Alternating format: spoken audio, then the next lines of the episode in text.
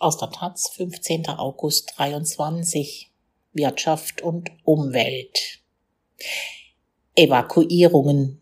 Fahrgäste bleiben auf der Strecke.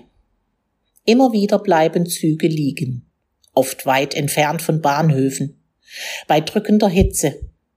Die Bahn hat für solche Fälle ein Notfallmanagement. Aber wie gut funktioniert das? Von Hanna Koban. Es sind knapp 30 Grad am vergangenen Sonntagnachmittag, als der RE5 von München nach Salzburg plötzlich stehen bleibt. Ein Bauzug in der Region Traunstein hat Feuer gefangen. Der Regionalzug muss evakuiert werden. In diesem Sommer häufen sich solche Berichte. Im Juli traf es etwa den RE5 auf der Strecke von Berlin nach Rostock. Ein Defekt an der Oberleitung brachte den Zug bei Birkenwerder in der Oberhavel zum Stehen. Die Klimaanlage fiel aus, die Temperaturen in den überfüllten Waggons stiegen rasant. Man konnte kaum noch atmen, berichtet Marti, der mit einem Freund und dessen Tochter im besagten Regionalzug saß, der Taz. Er möchte seinen Nachnamen nicht in der Zeitung lesen. Mir wurde richtig schwindlig, eine Frau kollabierte sogar. Es herrschte Panik in unserem Waggon. Andere Fahrgäste haben ein Notfallfenster eingeschlagen, um an Luft zu kommen. Obwohl das Zugpersonal durchgesagt habe, dass es wegen Stromschlaggefahr verboten sei, auf die Gleise zu gehen, hätten einige Fahrgäste eigenmächtig den Zug verlassen und seien zum nahegelegenen S-Bahnhof Birkenwerder gegangen, sagt Wolfgang Lange von der Freiwilligen Feuerwehr Birkenwerder. Auch Marti hatte sich dazu entschlossen. Wir standen wirklich unter Schock. Wir hatten Angst, in dem Waggon zu sterben. Gemeindewehrführer Lange sagt der Taz, es hätte alles ein bisschen koordinierter laufen können. Anweisungen von der Deutschen Bahn kamen immer nur auf Nachfrage.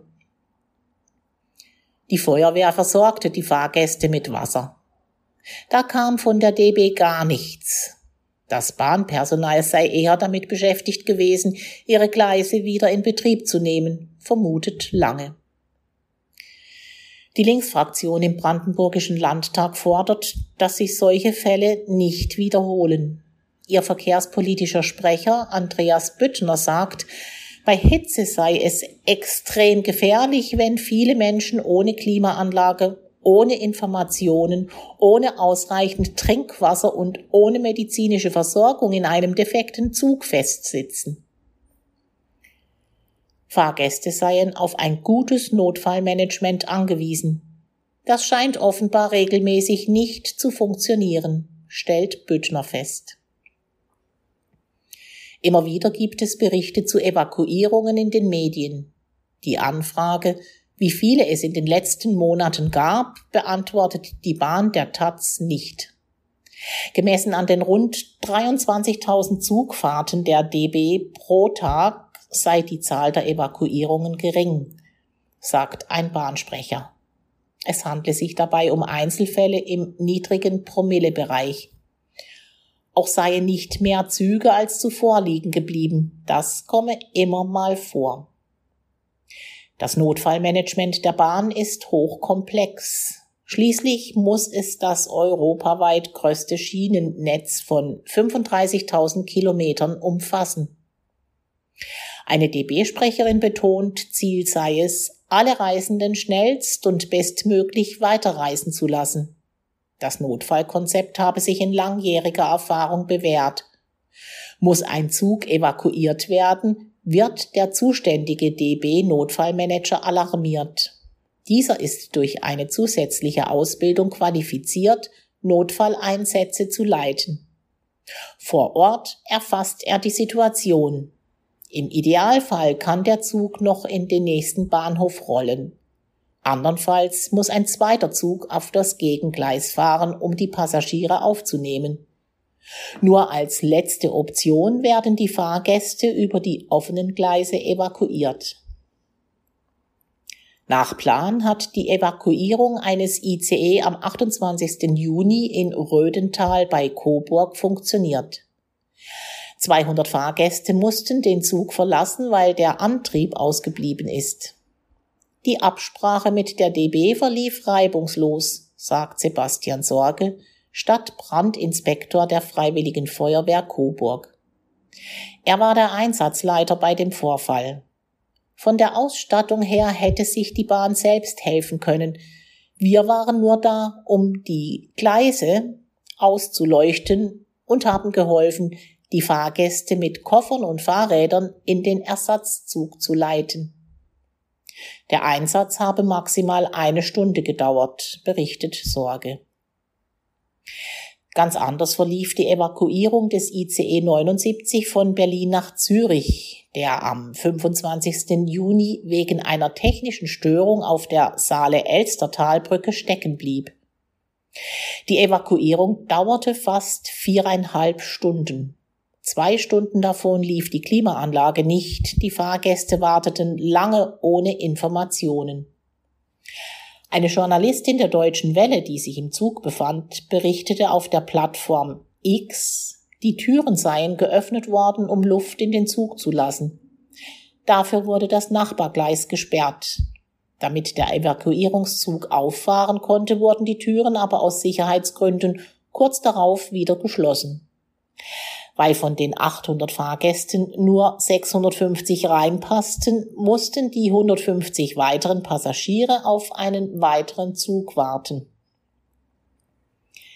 Birgit Milius, Leiterin des Fachgebiets Bahnbetrieb und Infrastruktur an der TU Berlin, erklärt, die Evakuierungsprozesse dauern so lange, weil viele Menschen mit Fachkenntnissen involviert werden müssen. Ist die 15.000 Volt Oberleitung kaputt, muss sichergestellt werden, dass die Spannung die Fahrgäste nicht gefährdet. Um die Oberleitung erden zu können, brauche man eine spezifische Ausbildung. Es ist sicherlich auch ein Problem, dass es zu wenig Fachpersonal gibt, erklärt die Professorin. So gibt es bundesweit rund 1000 DB Notfallmanager. Davon sind aber nur 160 an einem Tag im Dienst. Dem Fahrgastverband Pro Bahn zufolge könne es im Extremfall passieren, dass der nächste Notfallmanager 150 Kilometer entfernt ist. Dabei sollte es laut DB höchstens 30 Minuten dauern, bis ein Notfallmanager vor Ort ist. Neben mangelndem Personal und Ersatzzügen macht der Ehrenvorsitzende von ProBahn, Karl-Peter Naumann, die sehr strikten Sicherheitsvorschriften verantwortlich. Es müssten Lösungen gefunden werden, wie die Bahn trotzdem schnell handeln kann, fordert Naumann. Bei Evakuierungen könnte man manchmal mehr Mut haben. Gerade wenn es heiß ist und die Klimaanlage nicht mehr funktioniert, muss man schnell reagieren. Zudem klappt die Information der betroffenen Fahrgäste oft nicht so, wie man es sich wünscht, schnell, umfassend und konkret, sagt Bahnexpertin Milius. Von der Bahn heißt es dazu, oft müsse erst die, die Lage sondiert werden. Die Evakuierung des ICE 79 sei ein Ausnahmefall gewesen, so ein Bahnsprecher. Jede Evakuierung würde im Nachhinein ausgewertet und das Notfallmanagement entsprechend angepasst. Naumann von ProBahn sagt der Taz, dass vieles bei den Zugevakuierungen richtig laufe. Vor allem könne man der DB bei technischen Defekten keinen Vorwurf machen. Dass alte Züge eingesetzt würden, liege schlicht an der langen finanziellen Vernachlässigung der Bahn. Die Bahn investiert momentan massiv in neue Züge. Bis 2030 fließen 12 Milliarden Euro allein in neue Fernverkehrszüge, wie ein DB-Sprecher sagt.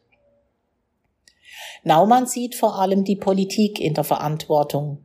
Diese müsse dafür sorgen, dass es mehr gemeinsame Ausbildungen für Bahn und Feuerwehr gibt und letztere geschult wird, wie man die Oberleitung erdet. Das könnte die Evakuierungen beschleunigen, weil die Feuerwehr oft schneller vor Ort sei als der Notfallmanager. Dafür müsse Geld zur Verfügung gestellt werden. Die Kosten dürften nicht immer an der Bahn hängen bleiben. Der verkehrspolitische Sprecher der Linken, Andreas Büttner, fordert, dass Entschädigungsansprüche bei Hitze in die Verkehrsverträge mit dem Land aufgenommen werden.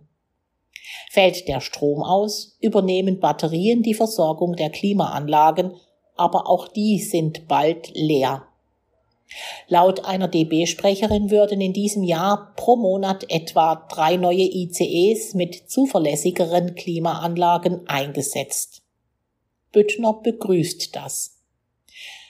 Mein Eindruck ist, dass sich die Bahn auf ICEs konzentriert und die Regionalzüge hinten runterfallen. Die sind halt nicht so lukrativ, so der Linksabgeordnete. Wenn die Bahn auch dann Geld an das Land zahlen müsse, wenn es in den Zügen wegen Hitze unerträglich wird, sei das ein guter Anreiz.